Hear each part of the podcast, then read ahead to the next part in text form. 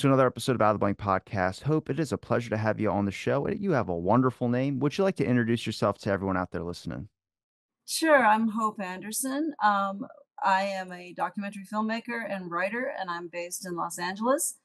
And in uh, 2009, I made a documentary called Under the Hollywood Sign, which was a cultural history of Beechwood Canyon, which is where the Hollywood sign is located. And um, I that's how I got interested in the neighborhood and various things happened. I started a blog writing about the history of the neighborhood and to promote my documentary after it was made and things kept happening and that's how Howard Hughes comes into it but you can get to that later. Yeah, we're uh, we're gonna the main topic. Well, one of the topics is gonna be Howard Hughes, but I really want to talk about your documentary because through looking at your site and then coming across that you made this documentary, I was why did you choose the Hollywood sign? I mean, most people make a documentary about like something that has like actions, or explosions, or or something like Three Mile Island or something. But I think right. what you probably found out was looking deeper at the history of the Hollywood sign. There's a lot of fascinating things about it. Right. Well, the Hollywood sign, it wasn't the entire documentary. So, Under the Hollywood Sign was really about my neighborhood, which is called Hollywoodland. And the reason Hollywoodland exists is because it was the first hillside planned community in Southern California. And it was developed in 1923. So, most of the houses, the original houses here, were built between 1923 and 1925, but they were still selling lots so they built the hall. The original Hollywood sign was built in 1923 as a billboard for the neighborhood. It wasn't a tourist attraction. It was just like a lighted billboard, and it was very flimsy, and it was supposed to last like two or three years. And it, but it was never taken down, and it did not become a symbol of Hollywood until much, much later. And it's gone through these various phases. And of course, the sign you see today is a replica of the original sign. It looks like the sign, it's nothing like the sign. I mean, it's heavily engineered. It will not move.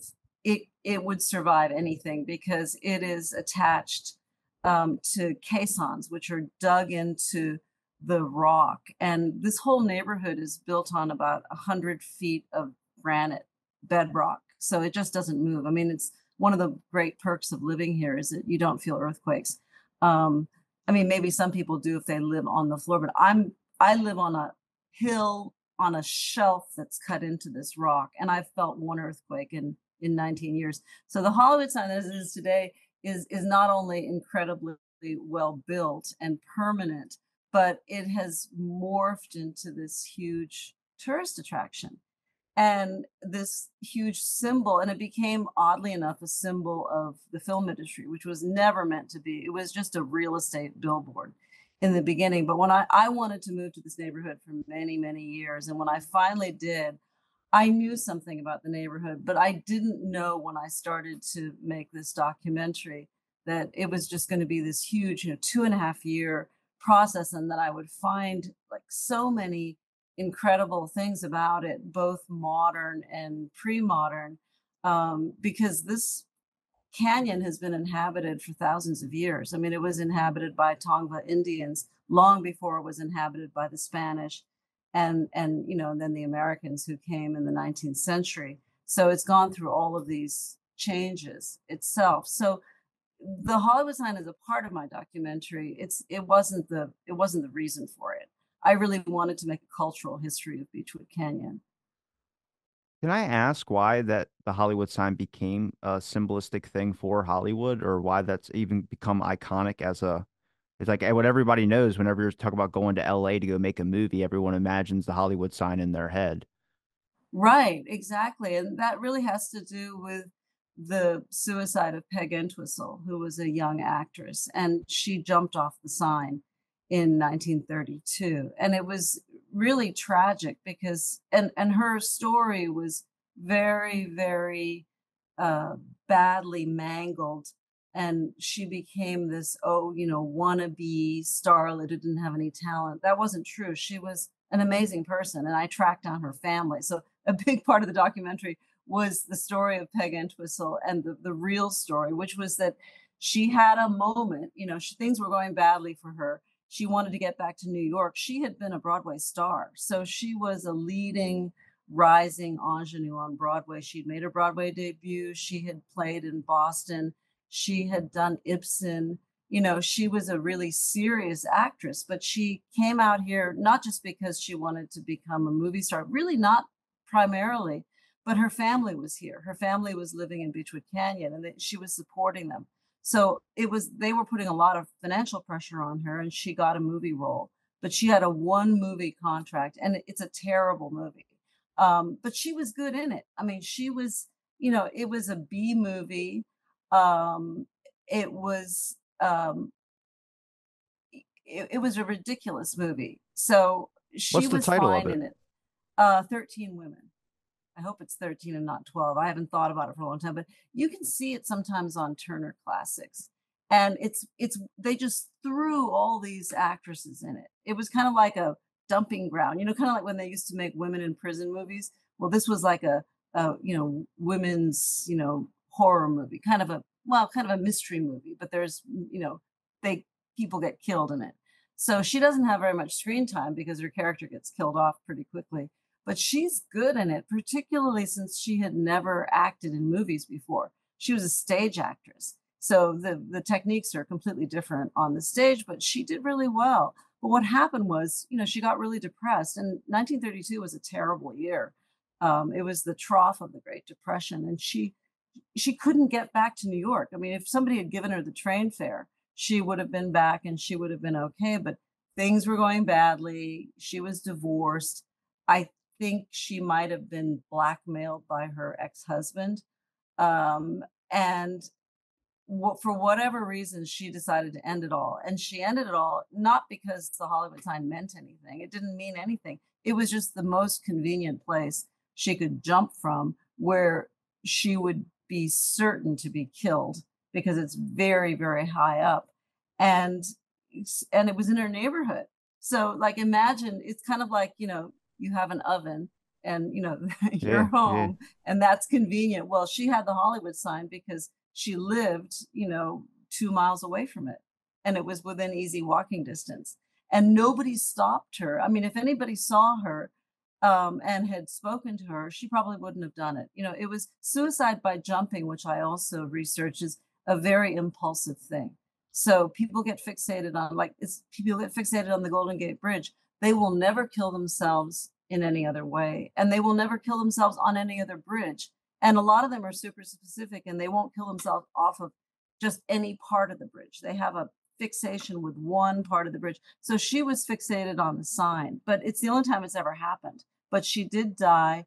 And then, you know, over the years, this myth grew up that she was this, you know, poor, you know, symbol of Hollywood. But what was infuriating to me was that her family didn't step in and say, hey, she wasn't some bimbo. She was a real actress and she had a bad day, but, you know, she would have meant something. And oddly enough, the only person who remembered her and defended her publicly in all the intervening years was Bette Davis, because Bette Davis had seen Peg Entwistle in Ibsen's The Wild Duck in uh, Boston when she was 18 years old.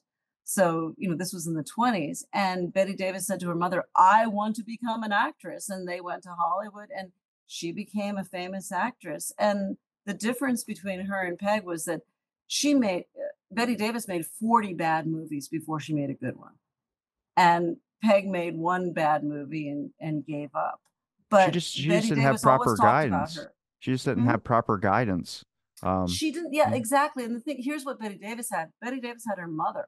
Her mother was her tireless advocate, gave up everything, gave up her marriage, gave up her money, gave up her house. And she was a well-to-do Boston, you know, socialite. And but everything was about her daughters. She had another daughter too who was an actress. But they came out here and they stuck to it. So she had a supportive family. Peg had a family that was, you know, trying to get money out of her, frankly. And but I did um I did meet her her younger half brother, and he was a very nice man, Milton Entwistle. And you know, he had very vague memories of her, but he was able to kind of fill me in on the family. But the thing is that she was orphaned, so she was being raised by her aunt and uncle. So Milt was the was he the nephew? I no, he was her half brother. They were all orphaned. So that's why they were living with their father's brother and his wife. And they had been actors too, but they had pretty much stopped working. So they were depending on Peg for everything, including the support of the house that they had.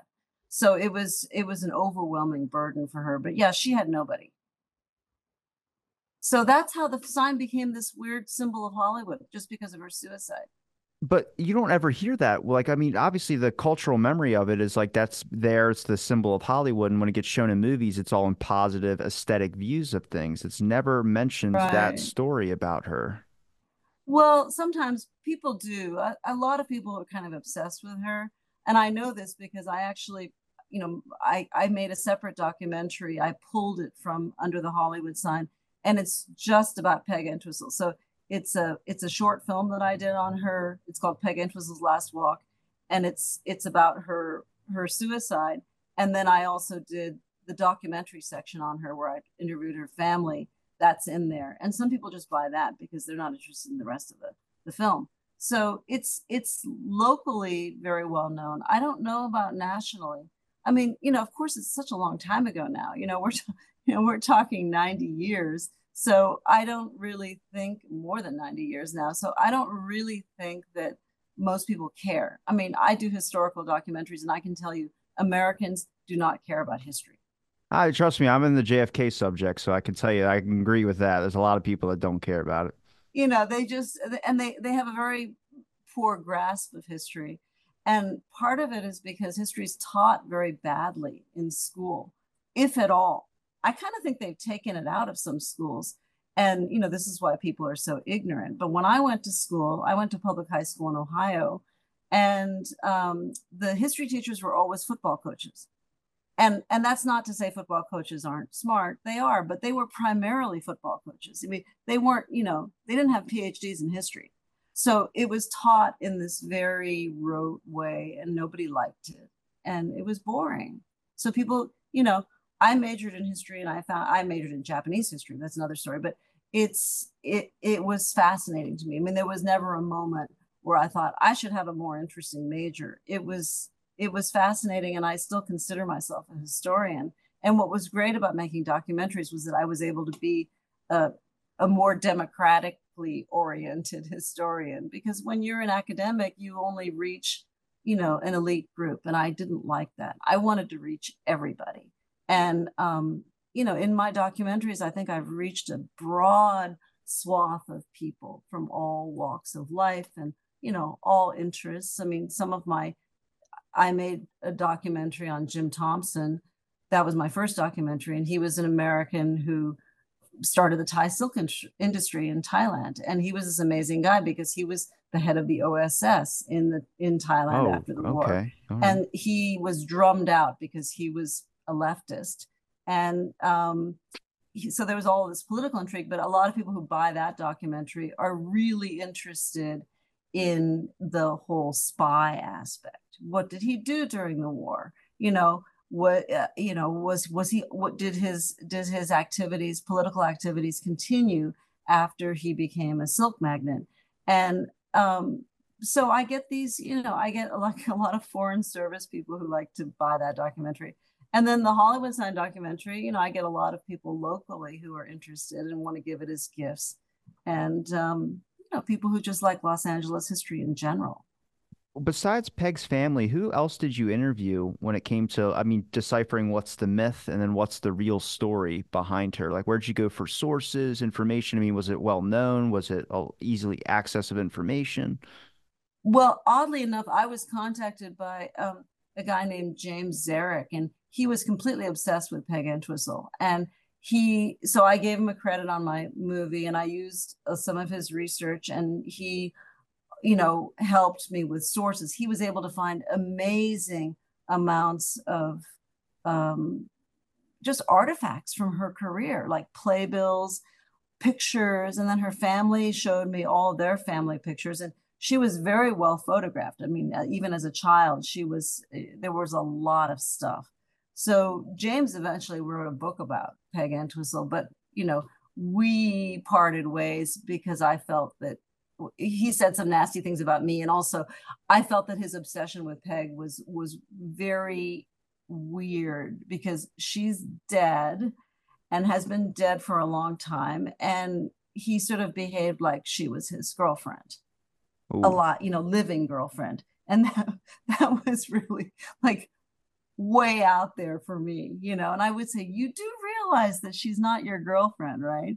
But to him she was just this real person who had a relationship with him and he had a relationship with her and it drove him. I mean the stuff that he came up with was amazing. He just i don't know how he found some of these things but he would go to, into archives and he could read microfiche for eight hours at a time you know that kind of thing so there was a lot of stuff that i got from him particularly photographs that i wouldn't have found on the you know otherwise but i was also doing a bunch of other things you know i was I was researching the Hollywood sign. I was researching the Hollywood Reservoir. There was a whole section on William Mulholland, um, who built the the Lake Hollywood, which is the reservoir here. And so, you know, I would, and I was also interviewing, you know, living people in Beechwood Canyon who were telling me about the history. So, yeah, how did you get Hugh Hefner? That's crazy. Was he, was he like, I mean, I, I never got, obviously get to meet him, but I know the stories and the myth that that's built up around the man. But what was that like? Well, it was really weird. Well, first thing, the, the Playboy Mansion is is it's crap. It's decrepit. It's really off, depressing on the inside. I mean, on the outside, it's still it was still impressive.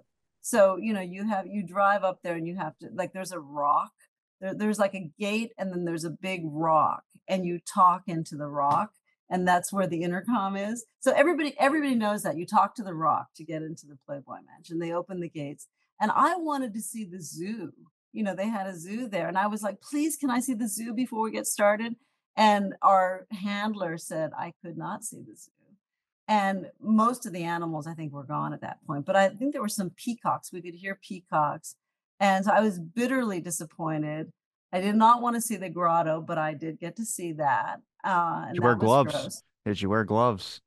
No, I didn't get near it. I was like, it looked very, very uh, skanky to me. And then we went in the house, and the, there's a room that's completely set up for for filming. It's it's lit, and that created problems for me because um, it's basically like a TV studio, you know. And I'm used to dealing with normal light, and so we had a lot of technical problems because of that. But you know, he was very nice, and you know, I got a chance to talk to him. I have a picture of me with him, and um, you know, he was a nice old man, and he was he was quite, you know, I think he was kind of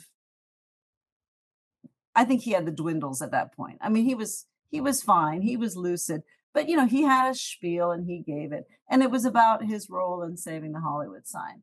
And you know, he had told this story many times before about being approached and giving the money for the why, and he wanted to help and all that kind of stuff. But he's a, you know, he doesn't get he, the thing about that house that's interesting is that unlike my house, it doesn't have a view.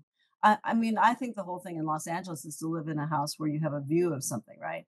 He, he, there's no view from that house. So he never saw the Hollywood sign on a regular basis or anything else, really. He just saw the trees on his estate. But apparently, he would occasionally go out and be driving and see this crumbling Hollywood sign.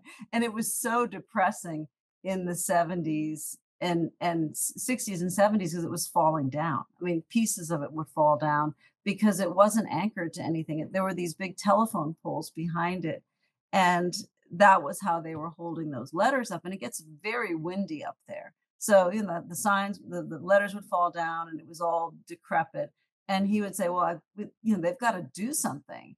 And so it really wasn't until the sign was rebuilt that it became this monumental thing and i i thought about it a lot. You know people like why is it you know it, oh it's just a, a symbol of los angeles like the eiffel tower is a symbol of paris or the Empire State Building as a symbol of New York, but it differs from every other monument in that it's a blank slate.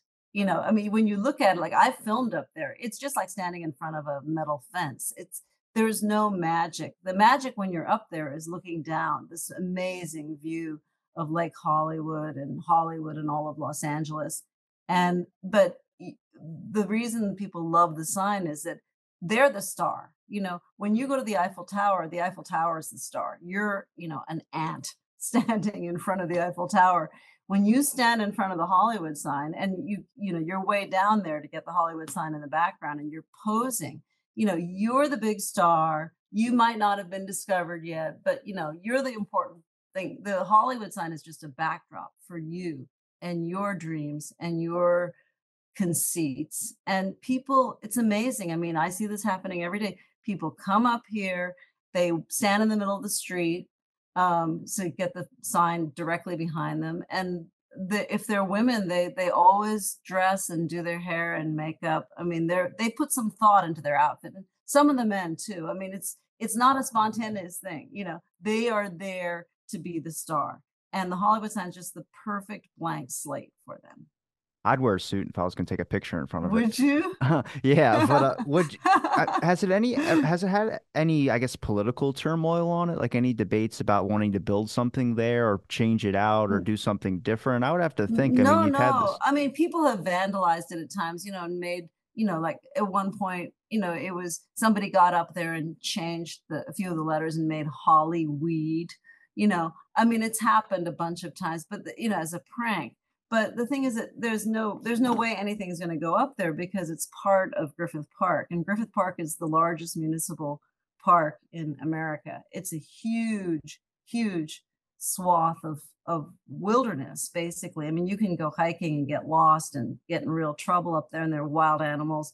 Um, and it's a it's it's protected land, all of it. And the part that we gave, that the Hollywood land gave to the city you know that contains the sign is similarly protected so they can't build it it's it is it is part of griffith park so um it is completely protected and always will be Now, with your website as well too, I don't want to call it a blog because it's a little bit more than that. But when when you write, like when you're looking deeper into this, you're coming across like various names, and that it leads you down another interesting rabbit hole. I'm guessing, right? I mean, that's usually how these things happen. They kind of right were spread you, out. were you looking at the wordpress Yeah, um, your WordPress. okay so I didn't want to call it I a blog. stopped- That's kind of rude. It, yeah, it turned out it was like a full time job for a few years. So I was just trying to promote my documentary, um, which you know, and then it turned into this whole thing where I was able to explore the various subjects in the documentary at much greater depth, and and it went on and on and on for about twelve years, and then I switched to Substack. So now I'm on Substack under the same name, under the Hollywood sign.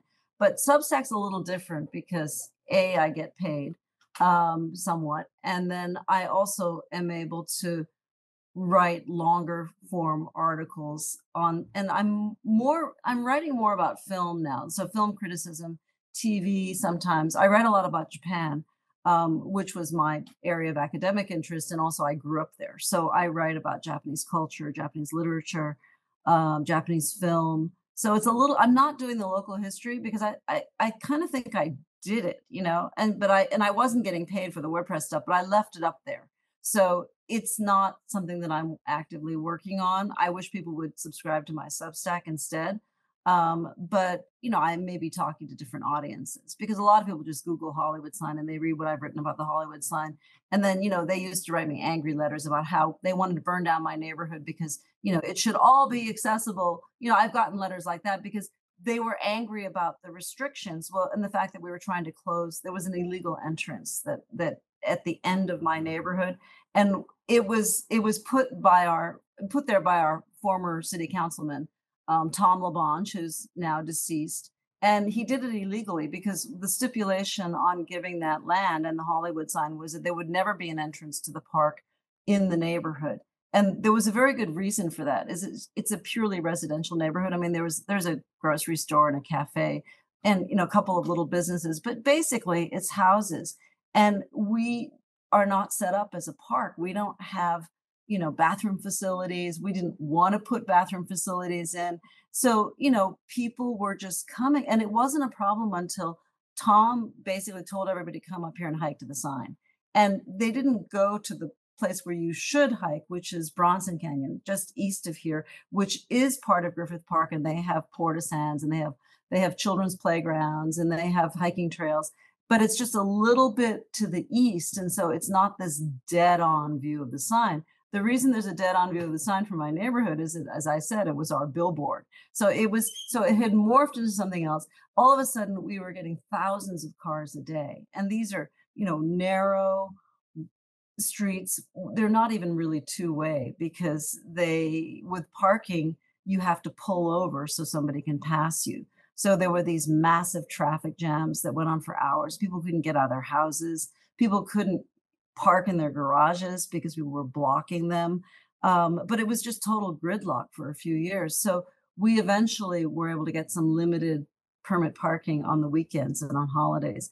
And that kind of did the trick because you know, we weren't wo- like for years we were woken up by people screaming every morning, like around seven o'clock in the morning, because they were coming to see the Hollywood sign and they were trying to park and there were other cars and they'd get into accidents and you know they were also a lot of them parking illegally. So it was just this incredible congestion in a tiny residential neighborhood that couldn't handle it. So that's why people get really angry is they, they say well, well you should have known about this when you moved there. And we couldn't i mean even when i moved here 18 years ago it wasn't a problem. It really wasn't a problem until gps became ubiquitous because people didn't know how to get here. And then and then our city councilman basically would go on TV and say, everybody hike to the Hollywood sign, see you in Beechwood Canyon. And then everybody would come up here and you know, you're talking, you know, at that point is like, you know, 10,000 cars. So it's still really bad in areas. Um, they're, you know, they've done a few things to mitigate it, but basically you're talking about a very dangerous hillside neighborhood that can't handle the congestion of all these cars and tour buses. I remember, I don't, it's not the same example that you just mentioned, but I remember someone breaking and then trying to climb the Hollywood sign. I don't know if it was a couple of years ago or when it was. Oh, it's happened. Yeah, it's happened quite a bit. That's I mean, illegal, was, isn't it? It's illegal. Yeah. And, and they're, you know, now, but the thing is that they didn't used to enforce it very well. So, you know, people would get let off with a warning. Now you will be arrested. And um, they needed to do that because it's a high security area. So um, that's I think there's other stuff going on up there, which I don't really want to talk about, but it is. It Dang, is I was going to be my next question. It, it's a, yeah, well, you know, we could talk about that, or we could talk about Howard Hughes. But well, yeah, I, we've got to talk about Howard Hughes. It is a it is a high security area. Um, so the the sign has all kinds of loudspeakers. It's wired. So even when I've been up there legally, because I've gotten permission, they they they harass you nonstop. They're like, "When are you leaving? When are you leaving?" And it's over the loudspeaker. They say, "Are you going now?" I'm like, "Wait, you said I had an hour." I mean, they get you on and off really quickly because they do not want people on the Hollywood at the Hollywood sign. But it is possible if you're, you know, if you're filming to to go there with permission. But you have a guide. You have very strict rules, and it's it's actually very scary for me. I can't do it anymore because you have to climb down. When you do it legally, you climb down from the fire road up above. So there, it's fence. They open the fence, and then you have to climb down on a rope. And I think when the sign was being built, because I have film of that, um, it wasn't as steep, so people were walking up to the sign with you know lumber on them. Um, but you couldn't do that now. It's a much much more sheer drop. So it's very dangerous when you climb up, and it's really scary when you climb down on that rope. Why is it why is it so private like that? That's really weird. That's kind of scary just to be like you can be kind of like threatened or not threatened, but kind of like pushed out a little bit so you can't actually enjoy the actual sign. Well, it, you know, they built it in uh, uh it's on this kind of natural ledge. That's why it looks so charming. Is they didn't, you know, they didn't have the kind of bulldozers that would have leveled that land. So it follows the natural contours of the land, which is really the secret of the Hollywood sign because it, it has that kind of uneven look to it. Um, but that's just the way they built it in the 20s. But you know, it was just this unintended thing. I mean, it was it's a rocky outcropping on Mount Lee, you know, which is which is was always a radio tower. Um, but it's a very, very steep area. And you know, it is a mountain. I mean, we get real weather up there. Um, it's very dangerous the people oftentimes people will try to climb up and they can't get down again oh. and that's the thing is like it's easier to go up than it is to go down because you know you're on your hands and knees so all of a sudden you turn around and you're like wait how do i how do i get off um but i think when they you know, I, I think when people have been arrested, now what they do is, you know, they, I mean, they have a helicopter pad up above. Um, but the police will come on the road and, you know, and make you go up on a rope because it's, there's no easy way up or down. But yeah, in the 60s and 70s and probably even 50s, people used to climb, used to go there a lot because it was, uh, it wasn't restricted and it wasn't, you know, a high security area there either um, but they have communications equipment up up above it. So that's the thing. It's it's you know part of the infrastructure now. Can I ask about Howard Hughes and how sure, you even I, came across? I wish you would, because I actually did a lot of research for this. All right, cool, sweet, thanks. Um, I didn't know. I didn't want to be like I knew you mentioned you no, knew some no, stuff, but I was, yeah, I hadn't written about him since 2009, so I was like, I better read some stuff because Where, it's been a while. Where'd you first hear about him? I'm I'm fascinated with this guy right now. I just I, I can't believe I've never heard of him before, but when you start looking at his really? life, I mean, you never heard of Howard Hughes before? I mean, I might have heard of the Spruce Goose in a history class for like five minutes, but not as as centric as he became. I mean, he not I wouldn't say he built Vegas, but he practically owned most well, of he, it, or at least a good pretty. Much did I mean he was he changed Las Vegas into what it is today. I mean, at one point he owned five hotels there, hotel casinos. Um, but before that, so Howard Hughes was born in 1905, and he came from Texas um, and people think people thought, well, he's an oil heir. He wasn't an oil heir. His dad did something even better than that. He invented a, a rotary bit for oil drilling. And it was a really became a really essential tool for oil drilling. And instead of selling the technology or selling the, the bits, he would rent them. So he amassed this amazing fortune on his invention. And Howard Hughes was his only son. Um, Howard's mother was a socialite. And by the time Howard Hughes was 18, both his parents were dead. And he had a million dollars. So this was in 1925. So a million dollars was a lot of money in those days. And he was a he was a, an only child who wasn't allowed to have friends because uh, his parents were very concerned with his health and they were very germophobic. And he became a massive germaphobe. In fact, he's really a poster child for severe OCD, which he had all his life. Um, but he also, you know, was incredibly talented as an engineer. He went to Caltech. He had an engineering degree. He went to Rice, but dropped out. But he was an aviator of immense talent. And he was flying planes by the time he was 14 years old. And he wound up setting major um, speed records for flying, he set the transcontinental record. He set he he he set the world record flying around the world in 91 hours. And you know, this was when he was in his 30s. So he was like, you know, uh, he was like Charles Lindbergh. Um, but he was also so much more than that because he was an aeronautical engineer and he built planes so it wasn't Spruce Goose was, you know, the last of the many planes that he developed or built, but you know, his company was Hughes Aircraft, which still exists. And um, he just did a lot. At the same time, he had a parallel career in Hollywood. And I always wondered why he became a Hollywood producer and director. And it, it didn't come out of nowhere because his uncle was a very, uh, whose name was Rupert Hughes, was a very, very well known director and screenwriter and producer. And so when Howard Hughes came out here at 18 with a million dollars, he came, you know, not just to be a, a, great flyer, he came to conquer Hollywood. And he did a lot. I mean, if you if you've seen the movie The Aviator, did you ever watch that movie?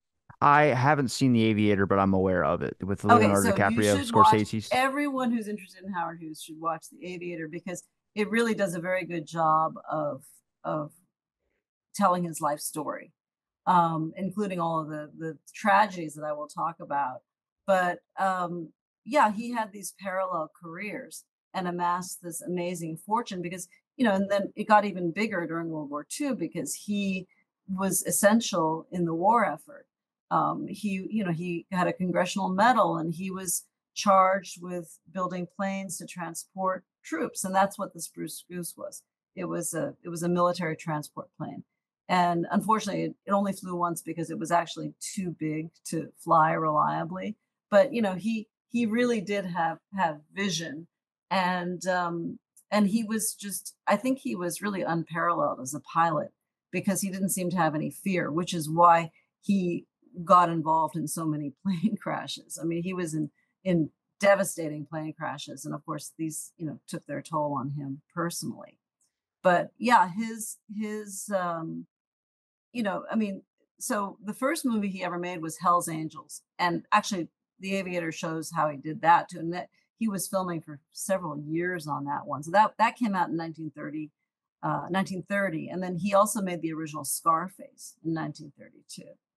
So he had a track record, and then eventually he wound up buying RKO, which was the you know very struggling movie um, studio. It's probably the weakest of all the major studios, and so he was able to take full control of RKO by 1949. And he ended up running that into the ground, didn't he? he yeah. Oh, of course, because he was so crazy at that point. Well, what he did was he he fired everybody. First of all, he fired seven for communism. That's so yes, crazy exactly. to me. It's such well, a departed then, no, time. He, he, fired he fired people. I think in for economics as well, because in those days, you know, people weren't freelancers in the film industry the way they are now. They were contract. So you you you were fully employed 365 days a year by the studio and you know even though these people weren't making a huge amount of money it got very expensive especially with the actors because they were making better money um, than the the the construction people and the you know the grips and the cameramen. But still it was expensive to have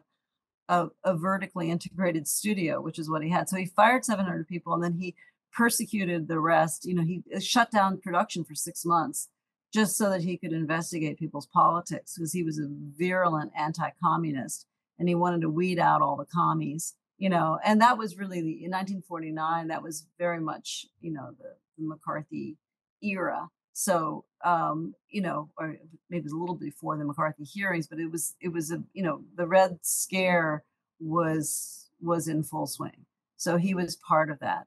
But he, you know, Hughes was somebody who I mean, there's never been anybody like him until recently because I see a lot Elon of Musk. parallels between him and Elon Musk. I saw I, I, saw somebody put up a picture Musk of that. Is, has yeah i think that he's kind of modeling his career after hughes's in some ways because of the aerospace thing you know they were both aerospace pioneers um, but you know i don't think that um, that elon musk has massive brain damage the way howard hughes did.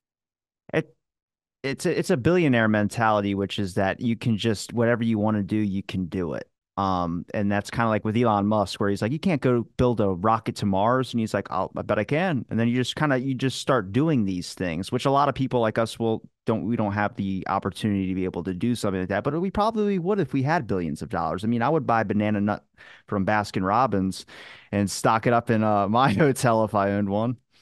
Yeah, I I don't know. I mean, yeah, they're both eccentric and all that, and having a lot of money does give you a lot of power, but you know, I think they both had their personalities before all of this happened. I mean, it was really this kind of egomania that made it possible. I was say, which personality are we talking about with Howard Hughes? Because the beginning Howard Hughes ain't the same one that comes out in the end. Right, but he was he was an odd duck even the, at the beginning. I mean, you know, you're talking about a kid who didn't have any friends. For one thing, he wasn't allowed to play with other children, and um, and he was terrified of germs. And you know, he had the thing that what was what terrified him later in life was that you know he was he was afraid of being committed to a mental institution for, and it was because of his OCD, which was out of control by the time he was 40 years old. But you know, no one knew how to treat it. I mean, that was that was the least of his problems. His main problem was that he had catastrophic brain injuries from three plane crashes and a car crash um, and you know major major head injuries. And you know i mean he'd had x-rays and they knew there was there was a lot of damage but the the the one that should have killed him was was the one that you will also see this in the movie the horrifying one where he crashed an xf-11 in 1946 he crashed onto the the um, la country club golf course and destroyed three houses I think only one person on the ground was killed. But you know, these houses, which were really nice houses, went up in flames. Um, and he his injuries were like he broke ribs, he broke his back, he had obviously he had brain injuries. He his the it was so catastrophic that his heart shifted from one side of his chest cavity to another to the other um, and he wound up with pain like chronic pain that was unbelievable for the rest of his life so he got people say he got addicted to the pain medicine he um, was but the thing is that people people thought oh well you know they they made an addict out of it. But then there was a forensic study done by a doctor who was a pain management specialist and he said actually howard hughes got excellent medical care. It was really cutting edge because you know they didn't know how to manage uh, chronic pain back in the 1940s they'd never seen i mean this this guy was he could not have survived if it hadn't been for the opiates he was taking. So they kept him alive for another 30 years which is absolutely incredible because this was the crash that should have killed him. I mean and he, he also had burns like massive burns on on his body that it required skin graft grafting and skin grafting was was not really very well established at the time. So he had state of the art medical care and he survived but the only way he didn't die of the pain was because of the opiates because apparently what happens is your adrenaline if you had to deal with the pain without the opiates your adrenaline would kill you. So he you know it's just like you you know you're revving an engine you know got your foot on the floor and the brake on forever and then that you know the car won't last and you wouldn't last either so he would have died of the pain if it hadn't been for the opiates but yes he was addicted to them because he couldn't live without them you come out with a positive review on Howard Hughes or a negative one? And the reason why I ask that is because I have a specific question about The Conqueror. And depending on if you have a positive or negative view on Howard Hughes, you understand why he became uh, an advocate for environment, not environmentalism, but trying to stop nuclear testing from happening. I've heard two different perspectives on this. One was because of all the people that developed cancer on the Conqueror set. And then the other one is because he's a germaphobe and he was very afraid that nuclear testing, he was going to somehow get sick from that. Because a lot of people in Vegas were experiencing um, some effects from the nuclear testing that was happening. So I like to think it's because he felt bad about the whole Conqueror film because he ended up watching it on repeat after he bought so many copies. I think he spent $12 million or something buying up all the copies of it.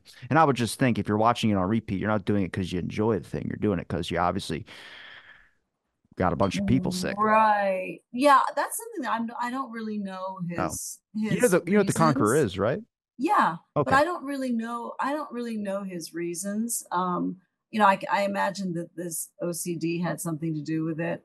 Um, but also he, but he was so he was so right wing. It's funny that he didn't embrace whatever it was that the government was doing because you know he he had this fear of of communism that really overrode a lot of other things. But you know i have a very i mean i admire him. The problem was that like a lot of really rich people no one could rein him in. You know you need to have somebody to say that's crazy you have to stop. And nobody ever was able to say that. And that's why he was you know i was i was alive when he died. And no one had heard anything about howard hughes for a long time and then there was this huge expose after he died in 1976. And I think it was in Rolling Stone because I had a subscription to Rolling Stone and I used to read it cover to cover. But it was about his last days. And he was, you know, he was living at the Sands, I believe, in uh, in Las Vegas, and um, he, which he owned. And you know, he was like 74 pounds. He was six four, by the way. And he, you know, he was starving because he wouldn't eat anything because of his germophobia. And you know there was just boxes of kleenex everywhere because that was everybody who dealt with them had to like have like 50 kleenexes on their hand so they couldn't touch anything directly. And he was using kleenexes. I think he may have been wearing kleenex boxes for shoes. For, for shoes I, yeah. I, was that true? Yeah i yeah. didn't know if i made that that was probably my favorite part um but i was like did i make that up? Because that seems really weird. But you know he was a mess. I mean when he died he you know they did the autopsy and they found broken hypodermic needles in his arms. But uh, you know his doctors said he was a very um, very obstinate patient. I mean, he, you know, to the end, of course, he was the problem was that his his paranoia had gotten to the point where you know he he didn't know what he was doing. But he was still able to protest and to say no to his doctors. So they weren't able to care for him. They weren't able to feed him the way they would have. Um, you know and then eventually he wound up in mexico and then he was he decided that he had to go to houston and he died on the plane on the way to houston. Kind of like the shah of iran. He did the same thing. And this is the thing when you're that rich and you have a plane you can you know decide that you know you can't die you know in spite of what the doctors tell you they you know they don't accept a terminal diagnosis. So you go doctor shopping and you get worse and worse and worse care and you get much worse care than a regular person would because you're able to surround yourself with yes men that's funny you said that because that's a. Have you ever played the game Fallout, or probably not played the game, but there's a game called Fallout New Vegas about a nuclear wasteland, and you're basically in Las Vegas. But they based the main character, Mr. House, on Howard Hughes's life, and I didn't know that And so when I started looking into Howard Hughes and I discovered him. I was like, wait a minute, that's this guy, and one of the most of all the robots in that facility in his little building are called Yes Men.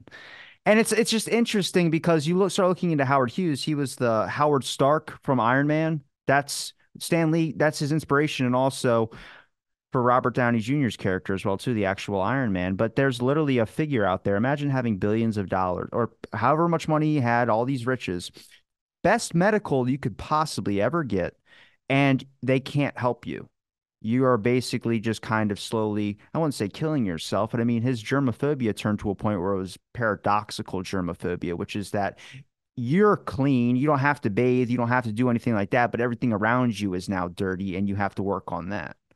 Right. And then there's another thing. What really did his mind no favors was that he had he had had syphilis in the 30s, and in those days, you know, they they didn't have antibiotics.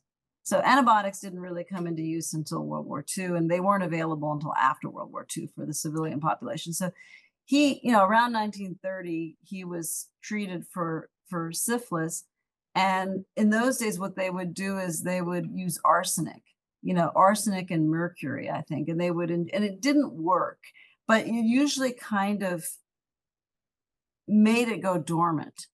And so he was okay for a while, but it came back so when syphilis, so by the time he crashed that plane in 1946, he already had tertiary syphilis. It was start it was in his spine. It was starting to get into his nervous system and his and his brain. But because his injuries were so catastrophic, they couldn't fix his injuries and treat him for syphilis at the same time. So after 1946, it he wound up with neurosyphilis. So it was, you know, eh, not only incurable at that point, but it was it was affecting his mind and it was affecting everything that he did. And that's where the paranoia comes in. Incre- and you lose the ability to organize your thoughts. So it wasn't like he was stupid, but you know, he it was it's kind of like CTE. Yeah. You know, you you lose your organizational skills. Um and and so that really you know was was the reason he was so weird for the rest of his life because he had tertiary syphilis. What were some i guess things about howard hughes that you might might might have liked and might not have liked? I mean the womanizing did you ever look into that? I can't tell how oh, much yeah. of that is was, real or not. It's ridiculous. And the worst thing was that he was like the worst kind of womanizer because he was a jealous he was jealous of the women that he was cheating on so, you know, he had all these, you know, movie star girlfriends. I mean, you know, and the, oh, this is where I should get back to the Cahuenga Peak property because the reason he had that land was that he wanted to marry Ginger Rogers and he wanted to, and you know who Ginger Rogers was, right? She was a very famous movie star, uh, Fred Astaire's dance partner and all that. And he wanted to marry her and he wanted to build a house up on that land uh, at the top of Mount Lee. And she realized that, you know, he was already like super OCD and had to count his peas and all that kind of stuff. But she t- broke off the engagement because she realized that he was going to hold her prisoner up there. Like she realized that that was his, his, his ultimate goal was probably that she, she would be a prisoner in this house because it was so remote. I mean, it was on top of a mountain. He he sued the city for the right to build a road and put utilities through because he said I can't build anything up there unless you let me build this road. So he he never did build the road, but he got the the whoever owned the land if it had passed into private hands, they would have been able to you know put McMansions up there because they they had the right to do utilities and all that and the road. So, um, but he accused he would accuse Ginger Rogers and all these other women he went out with of being unfaithful to him while he was unfaithful to her, you know, or them. And so it was really um, it was really ironic. And Ginger Rogers actually did break off the engagement. I think it was it was after one of his plane crashes probably an earlier one. I think it was it was uh, it, it might have been when he crashed in Lake Mead. So that was another one. Um, but she just you know brought back all the jewelry and threw it at him um, while he was like bandaged in a hospital bed because he'd been cheating on her, you know. But he didn't see that as a problem. He was, and he was not like the kind of person who would lie about. It. He's like, yeah, so what? You know, I had a one night stand. I had he had many one night stands, but he at the same time he really wanted to marry these movie stars. And then of course they got to be lesser lesser actresses, but he was still, you know, getting engaged and getting married and it never really worked out because you know when you've got when you can't live with somebody because you're a germaphobe, it kind of makes the marriage a little stressful. But you know, he he he wanted everything and that I, I like the fact that he thought big. You know, I admire that. I admire the fact that he didn't see anything as an obstacle. Most people wouldn't say, "Oh, you know, I have a degree from Caltech. I think I'll go build an airplane." You know, most people wouldn't have the the the the nerve to do it. It's not just about the money. It's about the fact that he actually didn't see anything as an impediment to his his creativity. What about uh, his obsession with Jane Russell? Well, you know, I didn't was... even know who she was before Howard. I saw it. I was like, oh my God, Jane Russell. I was like, who is this? And then find out Howard Hughes is just, I mean, I don't know what film it was, but they counted like a number of boob shots because he was so obsessed with her. I was like, is this guy real? I feel like this is starting to be myth now. No, well, apparently, well, she was very well endowed, and he, he, I think he built her bra. Yeah, like under he, he built the underwire bra. bra yeah, that's um, crazy. Um, that's crazy. I, um, you know, she was under contract at RKO and he wanted to make a big star out of her. And, you know, she, I mean, she wasn't a great actress. So she knew that she knew the name of the game. I mean, she had to capitalize on her, on her looks and on her, you know, gigantic breasts. And he was all great with that. But I don't think they were ever involved. I think he was interested in being involved with her. I don't think they were. But yes, she was his protege and he you know he really did make a star out of her because she got a whole career out of it and you know i remember like you know when she was an old lady she was doing commercials you know on tv and i think they were bra commercials actually um you know and i remember uh, that's what i knew her from was it was like it was like girdles i think maybe it wasn't even bras but it was you know some sort of ladies undergarment so she had this whole lucrative career as a shill for for girdles. I think. Did you? That's at least she kept it going. Um, yeah, that's, that's oh, good oh, yeah. for her. And she looked. I mean, as a much older woman, she still looked great. You know, she looked amazing. She didn't need that girdle. She she, she looked amazing. Did you ever hear about the Baskin Robbins story with Howard Hughes? No. I mentioned it earlier, but you kind of yeah, looked at me like I didn't. I, like, I, yeah. So what, close when he was living at the Desert Inn, what happened was he used to eat this favorite ice cream and sit in his movie. He had his own movie studio basically in his hotel, and um, like he said, he blacked out, taped all on the windows and everything. Well, he had a favorite ice cream that was banana nuts, and when he asked the hotel to call and give them like get an order of banana nut in, they said they were discontinuing the flavor, so he bought 350 gallons worth of the flavor before it ran out. So after all this process of a week of this banana nut coming from Baskin Robbins to him, he decides like when it arrives that oh I don't want banana nut anymore. I would like French vanilla. So they tossed out like hundreds of thousands of dollars on this ice cream. He ended up getting his French vanilla and they had this banana nut ice cream stuck in their freezers for I mean up to a year and eventually they started going out in buckets and anyone that had a bucket or anything that they could, they could bring to carry this ice cream. And you got free banana nut ice cream because the hotel was just tired of having it there. They tried to sell it to their guests. Nobody was buying it. Um, but yeah, he just, to me, I was like, that's, that's the craziest thing. Hey, can you, that flavor's going to be discontinued. Hey, tell them, put a special batch for me, 300 gallons or whatever. And then, you know, have it sent over. Then it gets there and he's like, nah, I actually just want French vanilla. But, you know, I don't think that it would keep. I mean, why didn't he just get In the recipe? He could have he could have bought the recipe and had somebody make it for him. But that's Howard Hughes. He could have donated to cancer research or done any of that to help with the John Wayne stuff instead of buying all the production films. He was just this. I don't think he like there was very like strategic things about him, creating a brawl for someone that you're attracted to. I don't know how you even think about like I'm going to use my engineering skills and put this thing together. But then you look at like the the John Wayne film he bought it all and then didn't donate to cancer research, but spent however much money on just getting rid of the film so you're not traced to it. I mean, he's kind of paradoxical himself in a way, which is makes him even more fascinating. Well, you know, I think I honestly think that the syphilis was kicking in at that point. That's that's a really good example of not being able to think logically, you know. That's And what happened to it's Al sad Capone. They because let he him was a really brilliant person. You know, he was a brilliant person, but you know, when you can't organize your thoughts and you don't have any logic, it it it, it hurts you in the end. So that's why he wound up so isolated, you know, and he was surrounded by these yes men and he'd fired all the people that he had, you know, had had had helped him earlier in his life who were competent. And and that's what often happens. You know, that that you see that over and over again. You know, it's and it's very much helped by great wealth because you can you can isolate yourself and insulate yourself from what you don't want to hear. What about the loans? Do you know about the loans that he gave? Mm-mm. Uh, well, he gave a, a loan. It's kind of funny for me because I, I just find it fascinating. I'm a history guy, but specifically, it's like probably the 60s and 50s onwards to the more relative times today, mostly Kennedy, Nixon type stuff. Um, but he donated to Richard Nixon.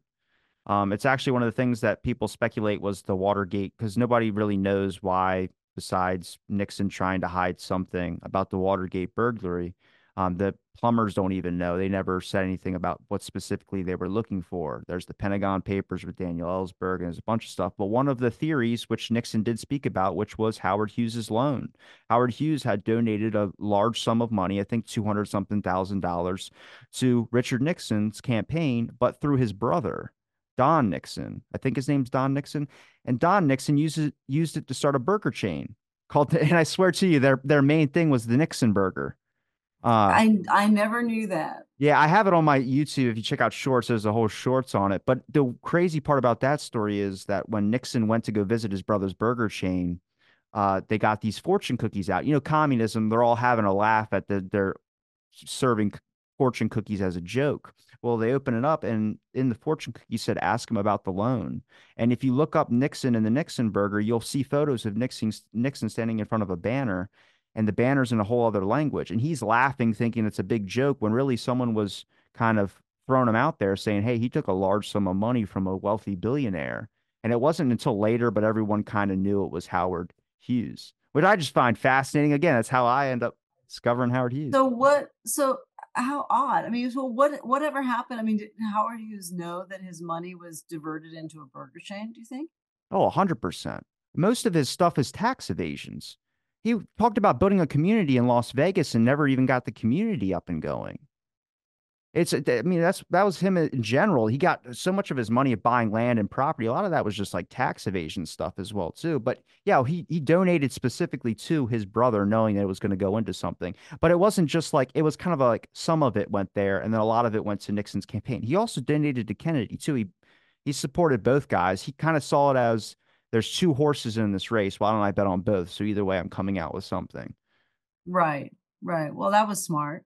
Oh, so I'm getting back to the land though, which is how I, you know, I mean, of course, I knew about Howard Hughes and you know, I knew about his sad, pathetic death, but you know, the the land. So what happened was people people you know contributed money, and I think Hugh Hefner did too, to buy this piece of property and then add it to the parcel that that Hollywoodland gave to Griffith Park, and so now it's all protected, and they're not going to be houses up there. Um, but then so nothing happened. So that was, you know, it was stupid of the city not to not to buy it for six million dollars. and then to go begging us to buy it for 22 million. But it all ended in 2009. And then I didn't think about Howard Hughes for years until after I joined a club, a sports club, right on the other side of the Hollywood sign in Toluca Lake. So this is right near Warner Brothers Studios. So there's Warner Brothers, there's Forest Lawn Drive, and then there's an apartment complex um, and the cemetery. So between the apartment complex and the cemetery, there is a beautiful vacant lot. Like it's probably, you know, four acres or something like that. And I would look at it from across the street and think that's really nice. There are little pepper trees on there, actually quite big pepper trees, and it was green. And obviously somebody was keeping it watered. There was a fence around it, but there, it was open. And then I was told in confidence that the land belonged to the Hughes estate. So they weren't doing anything with it and they've never developed it. But a few years ago, this guy drove a camper up on it. Like he had like a, it was a big, you know, mobile home basically.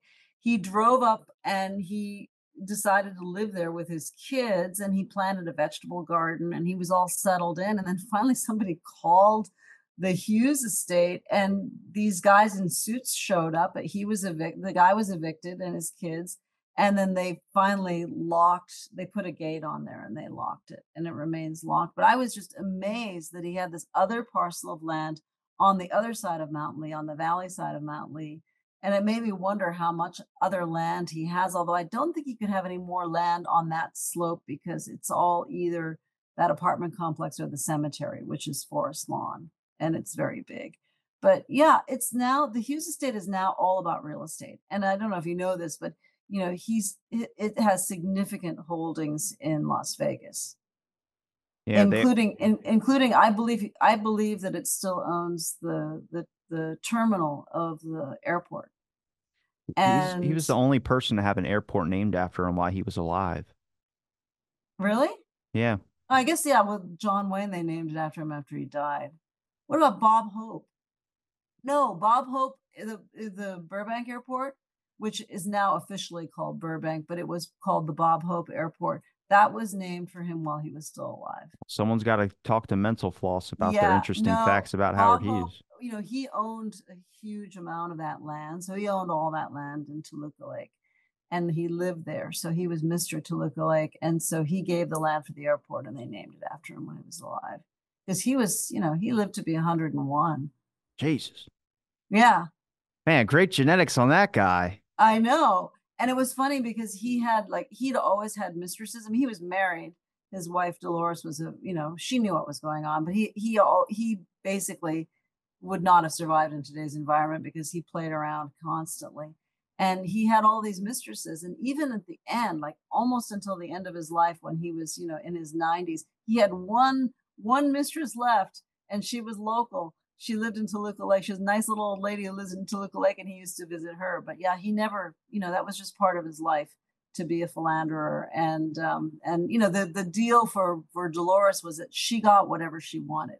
She got all the money she wanted, no questions asked, and she was able to, you know, build incredible houses. And she built a church because she was a very devout Catholic. So the church that she went to in Toluca Lake was completely you know it's the church of dolores hope i mean it was it was built with her money and it's uh, the st charles borromeo it's a, considered one of the most beautiful churches in the diocese but you know it was all her from a history perspective, I like to look at all the stuff that Howard Hughes is interesting. It's just a person that honestly just didn't care. He just kind of did stuff, which I find fascinating. But a lot of the stuff would not age in today's time if you talk to, and I don't find it good that he did some of these stuff. I just find it fascinating that there was this person that literally, I mean, he could put young girls wanting a Hollywood career into a hotel. And it's like just to see that manipulation. I mean, we still deal with problems like that today but you, can't from a history perspective you even mention them i started noticing like you mentioned bad comments people would put like on some of the clips, like "How dare you" or all this. I'm like, well, he's a real figure. I didn't create the myth of Howard Hughes. I'm just surprised we don't ever talk about him, or he's not as well known, at least to my generation. Oh yeah, well, you know that was the when the Aviator came out, and I looked it up. It was 2004. I mean, I'm sure that was the first time most people had had knew anything about his life. But yeah, he was well, you know, he was paranoid. And the thing is that those were the days, like you know, you could get away with stuff that you couldn't get away with for any amount of money now because the studios would fix things. And they had somebody like you know if you crashed your you were a movie star and you crashed your car they would fix it. And if you killed someone when you crashed your car you know they would fix that. And and that actually happened with howard hughes. That was what this car he was driving collision. he killed yeah he killed a pedestrian. He didn't go to jail for it. Sometimes it's they get someone else to go to jail for stuff like that. But you know for the most part you were able to actually go around killing people with your car and not have any consequence. And if you did something that was very indiscreet you know they would and and it was photographed they would buy the pictures. I mean try that today. You can you can't keep yourself from being photographed because everyone's got a phone. You know everyone's got a phone. You can't buy negatives you know so that's that's how you know it was you you had this degree of control and privacy that you you no one has today Do you Yeah. know is his name uh Cary Grant hmm and Howard Hughes? they well i knew they know each other were they They were very close oh, friends. were yeah If you listen to James Ellroy, you hear about a romantic relationship because apparently there's evidence to support Howard loved a lot of people. Um, but somebody, this is factual. Somebody, I don't know if it, Hughes died before Grant or Grant died before Hughes, but somebody sent flowers to the other person. well no i think hughes died first So Ca- Cary Grant sent, or no, yeah, Cary Grant sent flowers to uh, Howard Hughes' funeral and had his name on it. It just said Grant on it. And it was a beautiful bouquet of red roses, apparently. wow wow I don't know. It's interesting to me. I I didn't mean, know. Howard Hughes, it's just it's too bad about his, you know, his brain functions because he had a lot going for him, and unfortunately, he was, but he was always really paranoid. But I, I, I do think that was the head injuries and the syphilis talking. He wouldn't Yeah. have been that way, um, you know. But he, he spied on people. He, he, you know, he spied on all the women. He, I mean, these were women who weren't. He wasn't even involved with a lot of times. I mean, he had, you know, I mean, he had them his on. best friend was a CIA agent. So Robert Maheu. I mean, that guy's name comes up in the Kennedy assassination multiple times, only because the mob stuff. That's he worked for the CIA as a cutout to connect mobsters, and that's where who's the Mormon connection that helped Howard Hughes get all these casinos. That's Maheu. That was his Mhm. job oh, for the he was the first Mormon because that's you know all of his all of his staff at the end were Mormon men. No, no, no. Maheu's Maheu's not Mormon, but he talked to the Mormons. He Howard Hughes. There's a memo talking about can you talk to the because he I think Howard Hughes' train of thinking and it's so smart, which is that the Mormons they're based on like good ethic, good work, and people that you can trust around money and things of this sort that they weren't going to steal from you because of their values.